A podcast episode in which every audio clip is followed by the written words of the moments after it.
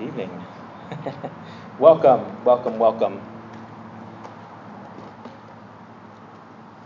If you have your Bibles, you can turn to 1 Peter chapter 1. We'll be there this evening. Now, as we begin tonight, whether you're a runner or not, and I'm not going to do a survey necessarily, but whether you're a runner or not, let's just picture for me a race, just for a moment, a race.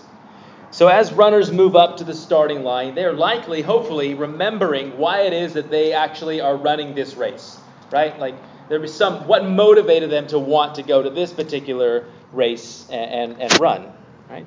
So then as they're taking their mark, they're getting ready, they're likely thinking through the parameters of the race. Where does it start? Where does it end? How long is it? What are the rules? Like, what's going to disqualify me? You know, how am I going to make sure that I am able to finish the race that I started? So once all this is clear, they have in front of them reminders of why they're actually about to run the race. They get set, and then they wait for what? The starting gun, which is the go. I say all that to say, if last week, 1 Peter 1 through 12, was the on your mark, then verses 13 and 14 today are the get set, and 15 and following are the go. So let me explain just a little bit more. Peter starts out this section. I'm going to read it here in a minute. He starts out by saying, therefore.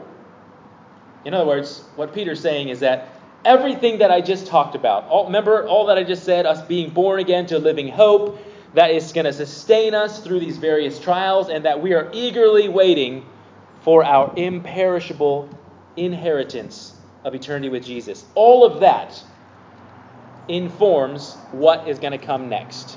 So it's important to understand he's mindful that apart from all that we have in Jesus, all the hope that we have, what he's about to ask of us next, it can't be done apart from the hope we have in Jesus. So got to keep this living hope in us at the forefront of our hearts and our minds as we live out the lives that we're called to live. So, again, whether you're a runner or not, you can at least visualize this. Like the runner at the beginning of the race, you and me, got to be reminded and encouraged about why we're running the race in the first place. Why can we be confident that the race we're running is worthy of our effort and even the suffering that we are going to experience as we fully exert ourselves, right? So I don't know. Again, how many of you actually do enjoy running? I'll just take a brief survey right here. So like 3 of you. Okay, cool. If you were going to run a race next week, every one of us, we're going to go run a race next week, and you had no idea why you were going to run that race, how likely are you to finish once you get started? Once you get to, I don't know, say mile 4 or 10 or 30 or 50, however far you're going. If you're like me, you're probably saying something like, what am I even doing? Like, I don't have to be doing this. I'm tired. I hurt. I don't want to do it anymore. I'm done. Maybe you're like me. Maybe you're not. But if we were running a race to, say, raise awareness for, like, veteran suicide, right? Or we're raising money for research for some cause that you are favorable toward, in that moment, you're much more likely to push through the difficult because you have a purpose. You know why it is that you're doing what you're doing. And when it gets tough, you can push through. In the Marine Corps, we used to call it embracing the suck. I don't know if they still say that, but sometimes life sucks, right? Well, maybe it doesn't for you and your life is perfect. But sometimes it's hard and you just got to lean into it and embrace it. But it's a whole lot easier when you know why it is what you're doing. So it's not a perfect comparison, I get that, for what Peter's talking about, but the sentiment is true. It's the same. Christian, he's telling you, what you're about to do is for your good and God's glory. I promise you that. It may get tough along the way, but remember, everything that you encounter is for a purpose. It's going to build up your faith. It's going to mature you. And you've got God's power sustaining you throughout this thing. And then there's this tremendous prize as you cross the finish line. We've got glory for eternity with Christ. Now, Peter says, all right, go. Now that we have this foundation, we're all ready to set, you know what you're doing, now go. So that's what we're going to be talking about today. Let me just briefly pray for us, and we'll jump into our text this evening. So Lord, thank you for this night. Thank you for the opportunity to gather as your people. Lord, your word is life. It's hope. It's encouragement. It's what we need to build our lives around. God, would you allow the word that we hear tonight, the word that we read each and every day, to influence and shape and prop up our lives? I pray against every distraction, Lord, that's trying to pull our mind away from hearing, whether it's the traffic or airplanes or your stomach growling or whatever it is. Lord, would you just focus us in for these next minutes and hear that truth that you desire for us to hear. And God, speak through me, I pray in Jesus' name. Amen. Okay, so if you're a note taker, overarching theme from the passage tonight is this: the hope that we have in Jesus leads us to pursue holy living. The hope that we have in Jesus, all that we talked about last week, the hope that we have in Jesus leads us to pursue holy living. That's sort of the positive way of looking at it. The negative or the reverse way of looking at it would be saying, without the hope we have in Jesus, we are unable to live holy lives. Maybe you look at it that way differently. Without the hope of Jesus, we are unable to live holy lives. So I told you we're in 1 Peter, and I did not lie. 1 Peter chapter 1. We're going to take it in little pieces. So if you would read with me 1 Peter 1, 13 and 14. Therefore, preparing your minds for action and being sober-minded, set your hope fully on the grace that will be brought to you at the revelation of Jesus Christ. As obedient children, do not be conformed to the passions of your former ignorance. Okay, pause there. Therefore, you know the old cheesy saying, anytime you see therefore, you've got to look back to see what it's there for. Okay? He says, prepare your minds for action. Now, this is the same expression from the Old Testament of gird up your loins. When's the last time anybody here girded up their loins? Anybody? Anybody know what girding up your loins means? Right? Yeah, if you had a long sort of tunic-y gown thing that everybody wore and you were about to go running or do some sort of activity, you would literally gird up your loins, your cloth of the robe, tuck it into your belt so that you could go. That's what it means. It's from the Old Testament, an expression. Peter is saying that we're supposed to be taking a posture of preparedness, like be prepared. Something is about to happen. So gird up the loins of your mind. Get set to go. Be sober-minded. Be sober-minded. Another way to say this is to be disciplined in your thought. Be disciplined in your thought. You see, hoping Christians, which we are if we have hope in Jesus, hoping Christians cannot live carelessly. We've got to be intentional about what we do and work hard to avoid the inebriation of the world. Right? That world is constantly trying to influence our thoughts and our behaviors. And verse 14, it calls to mind the very opposite of the kind of behavior that we're talking about here. That old way of living, he says. Don't be conformed to that. Like, don't live that way any longer. That's not what our focus is on. Our hope and our focus is on something new. So be sober-minded. And as your hope is fully set on the grace that you have and will have in the Lord, man, now you're ready to go.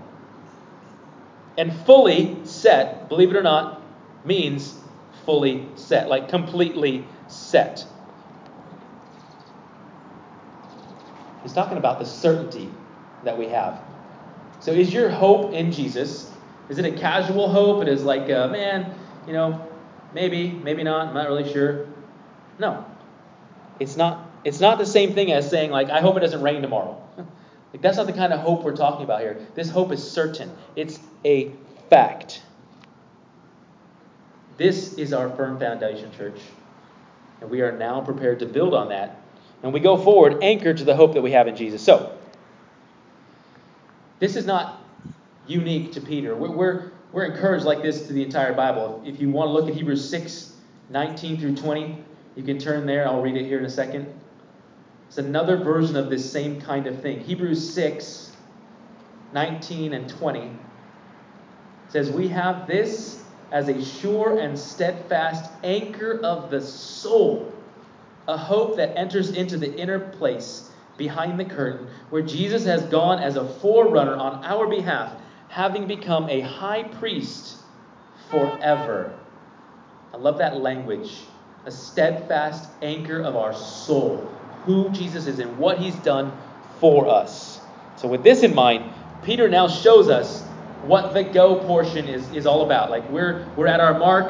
We know where we're going. We know why we're going. We know what's going to sustain us as we're going. And now he's saying, all right, go. So what does a go look like, Peter? Where were you doing? Let's look at verses 15 and 16 and see what the go is.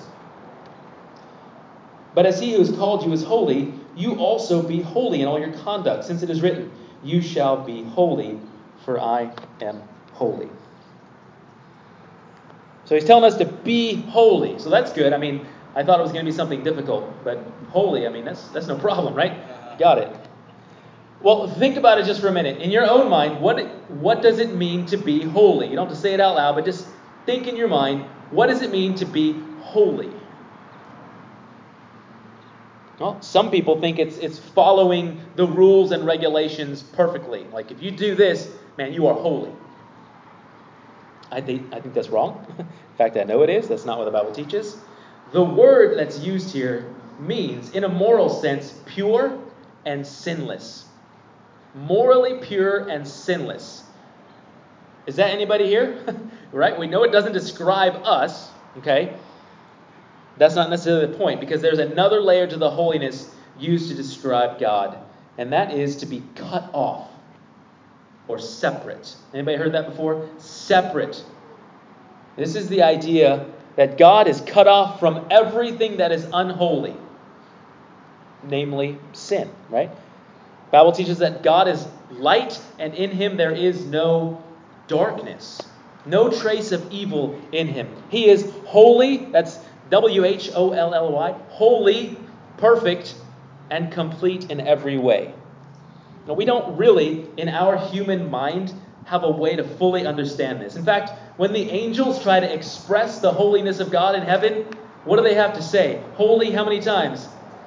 Holy, holy, holy is the Lord God. They have to say it 3 times just to begin to even try to express how holy he is. We don't understand it. And then in Revelation 15, it says, God alone is holy. And yet, Peter is just telling us to be holy. So what exactly does that leave us? If this is kind of the standard and God is calling us to be holy, what does that mean? Well, here it is in a nutshell. We are holy in the sense that we have been set apart by God for a purpose. And it's through our relationship with him, right? We're born again to living hope. That's what enables that. Separated from the world, but again, for a purpose. Only by the grace given to us by God. We're different from the world around us because of the holiness that we've inherited from God. It's not the same level of perfection as him, but it is a reflection of that. Our holiness, I think, is most clearly seen in our actions, our words, our behaviors. That's what separates us apart from the world. So if you've been a Christian for any time, often it's these differences from the world that bring about the persecution, brings the name calling, the hostility from the world. People aren't really keen to know that their behavior is wrong and out of line with what God teaches, even if it's just through their observation of your behavior. However, sometimes Christians, none of you, I know, go a little bit beyond what is necessary to sort of, project their holiness as some sort of title that they've earned. They flaunt it to belittle the unbelievers around them as if they can take credit for themselves. Well, guess what? In that moment, you just stopped being holy. In your attempt to be over holy, you are no longer holy. anymore. Okay? So stop it. Whoever that is, it's not you. It's talking to people online or the recording later. All that to say this. We are different than the world around us because of the grace of God. Again, he's called us out of dark into his marvelous light. He tells us that later in 1 Peter. And as a result, we're forever changed. So in light of this, look at verse 17. He's going to tell us how we ought to carry ourselves. And if you call on him as a father who judges impartially, according to one's deeds, conduct yourselves with fear throughout your time as an exile. So we're exiles, right? We're sojourners. We don't belong here anymore. But conduct yourselves with fear, or reverence is another word there. That is how we ought to look and reflect on who God is. Not only that, though, look at the next verses, 18 and 19. Knowing that you were ransomed from the futile ways inherited from your forefathers, not with perishable things such as silver or gold, but with the precious blood of Christ, like that of a lamb without blemish or spot. I love this. Peter reminds us that we've been ransomed. So the word here, again, is pulled from another Old Testament idea that a person back then could be purchased out of slavery, ransomed out of the slavery in which they found themselves. We, as believers, have been ransomed. We've been redeemed from the empty and futile ways of the previous generations, and we've been brought into a relationship with God. How does he tell us that we've been purchased? It's not with money, right? Not silver, not gold, but with what? The precious blood of Christ. And then he describes it as the lamb without spot or blemish. So here we go again, another Old Testament reference. What are we talking about here? A lamb without spot or blemish, sacrifice. What do we think we're talking about? We're talking about the Passover, right? The Exodus. God passing over Israel as they brushed the lamb's blood around the doorframe so that the angel of death would pass over them. Only this time, in Christ, it's perfect, sinless blood, which is able then to purchase freedom from sin and spiritual death. So Peter's going really overboard with these Old Testament references, and Mike's going to pick up on some of that next week, because he's talking to what kind of audience? Is it a Jewish audience? No. What kind of audience is it? Remember? It's a Gentile audience. They're not Jews. So he's using all of these illustrations that, hey, you know what? You weren't this, but now you've been brought into the family. You've been adopted as sons and daughters. Now you are part of the family. And I'm going to use these expressions to show you and remind you that you have been brought in to God's chosen people. Who've been bought at a great price. And with that great price comes a great freedom. All right, let's look at these next few verses here, 20 through 25. He was foreknown from the foundation of the world, but was manifest in the last times for the sake of you, who through him are believers in God, and raised him from the dead and gave him glory, so that your faith and hope are in God. Having purified your souls by your obedience to the truth for a sincere brotherly love, love one another earnestly from a pure heart, since you have been born again, not of a perishable seed, but of imperishable, through the living and abiding word of God. For all flesh is like grass, and all its glory like the flower of grass. The grass withers, and the flower falls, but the word of the Lord remains forever. And this word is the good news that was preached to you. So listen, none of this was an accident. This was God's plan from before the foundations of the world. But now we finally see it. Peter's audience sees it firsthand. We see it through this lens of the scriptures. But now here it is. God sent Jesus into the world to ransom a people to himself. That's what the cross was all about, right? Jesus Christ, sinless and perfect, dying in our place in order to rescue us from the penalty that we rightly had coming. And then God raises from the dead. Right? Glorifies him into heaven, seats him at the right hand of Father. That is our hope and faith. So have you put your hope and faith in God tonight? Have you been born again, not of an imperishable seed? In other words, do you know who you are in Christ eternally? It's not able to be changed. The Word of God, it assures it. He says, the word of the Lord remains forever. That's a promise that we have in the word of God. It's unchanging. Our status as children of God is unchanging. So we're called to be holy as God is holy. And one of the ways that we do this is by living according to his word. One of the memory verses that some of you might have memorized is Psalm 119, verse 9 and 11. This is, how can a young man keep his way pure? By guarding it according to your what? The word.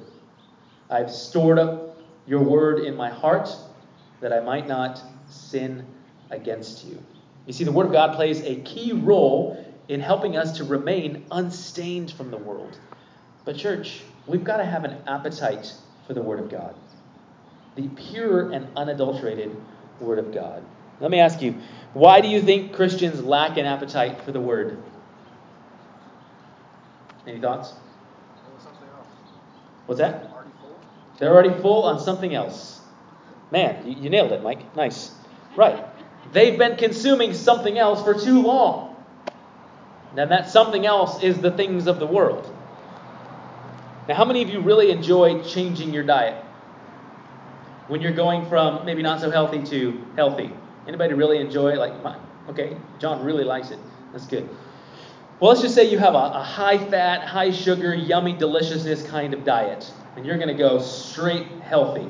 That's generally not fun because that yummy deliciousness was never a part of God's plan for your body. That is a man-made substitute that satisfies an appetite for instant satisfaction and really doesn't give any account for the long-term effects that is going to have on your body. Because what we really need is good stuff, nutrients, vitamins, minerals, all that kind of stuff, which, generally speaking, comes in a less than desirable form, at least for the person whose diet has been unhealthy, right? You know, say like broccoli or Brussels sprouts, as opposed to a Big Mac or Double-Double. This is a direct parallel to our appetite for the Word of God. We don't want it because we're being satisfied by other things.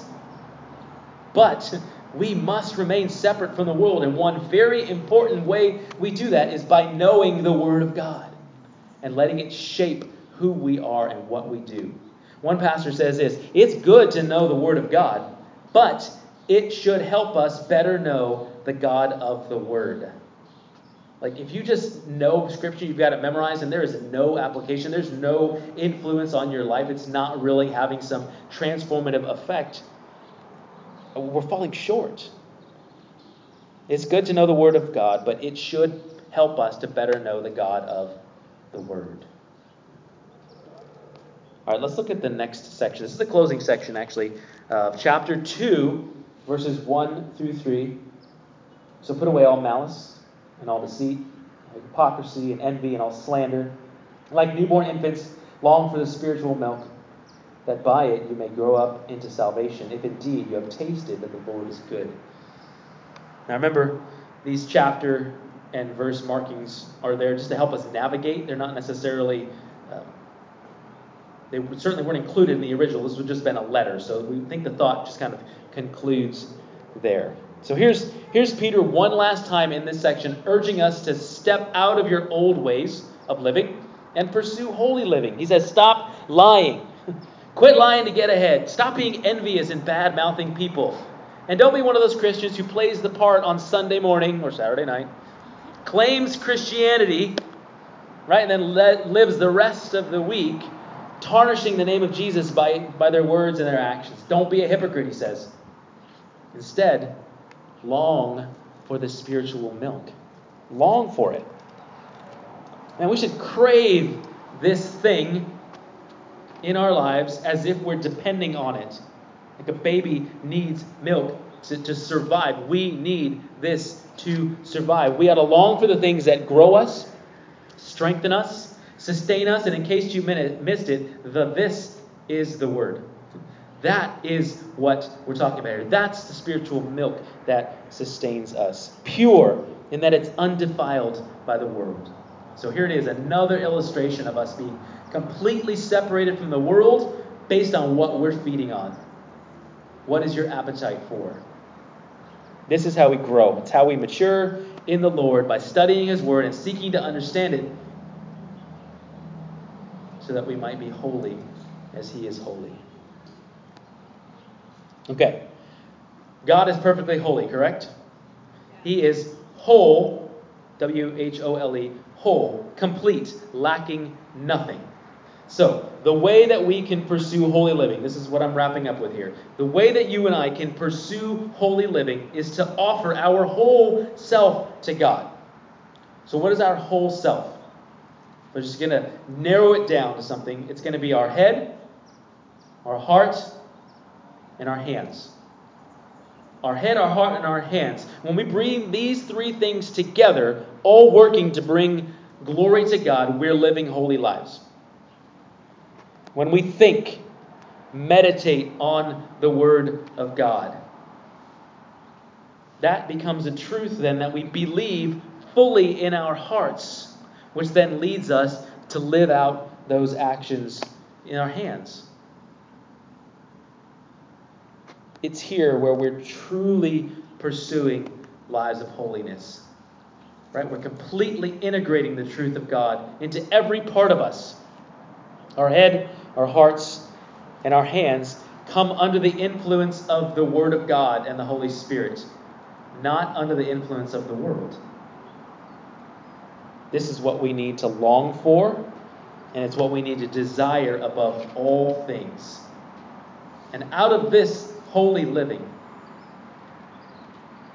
comes our dependence upon the hope that we have in Jesus.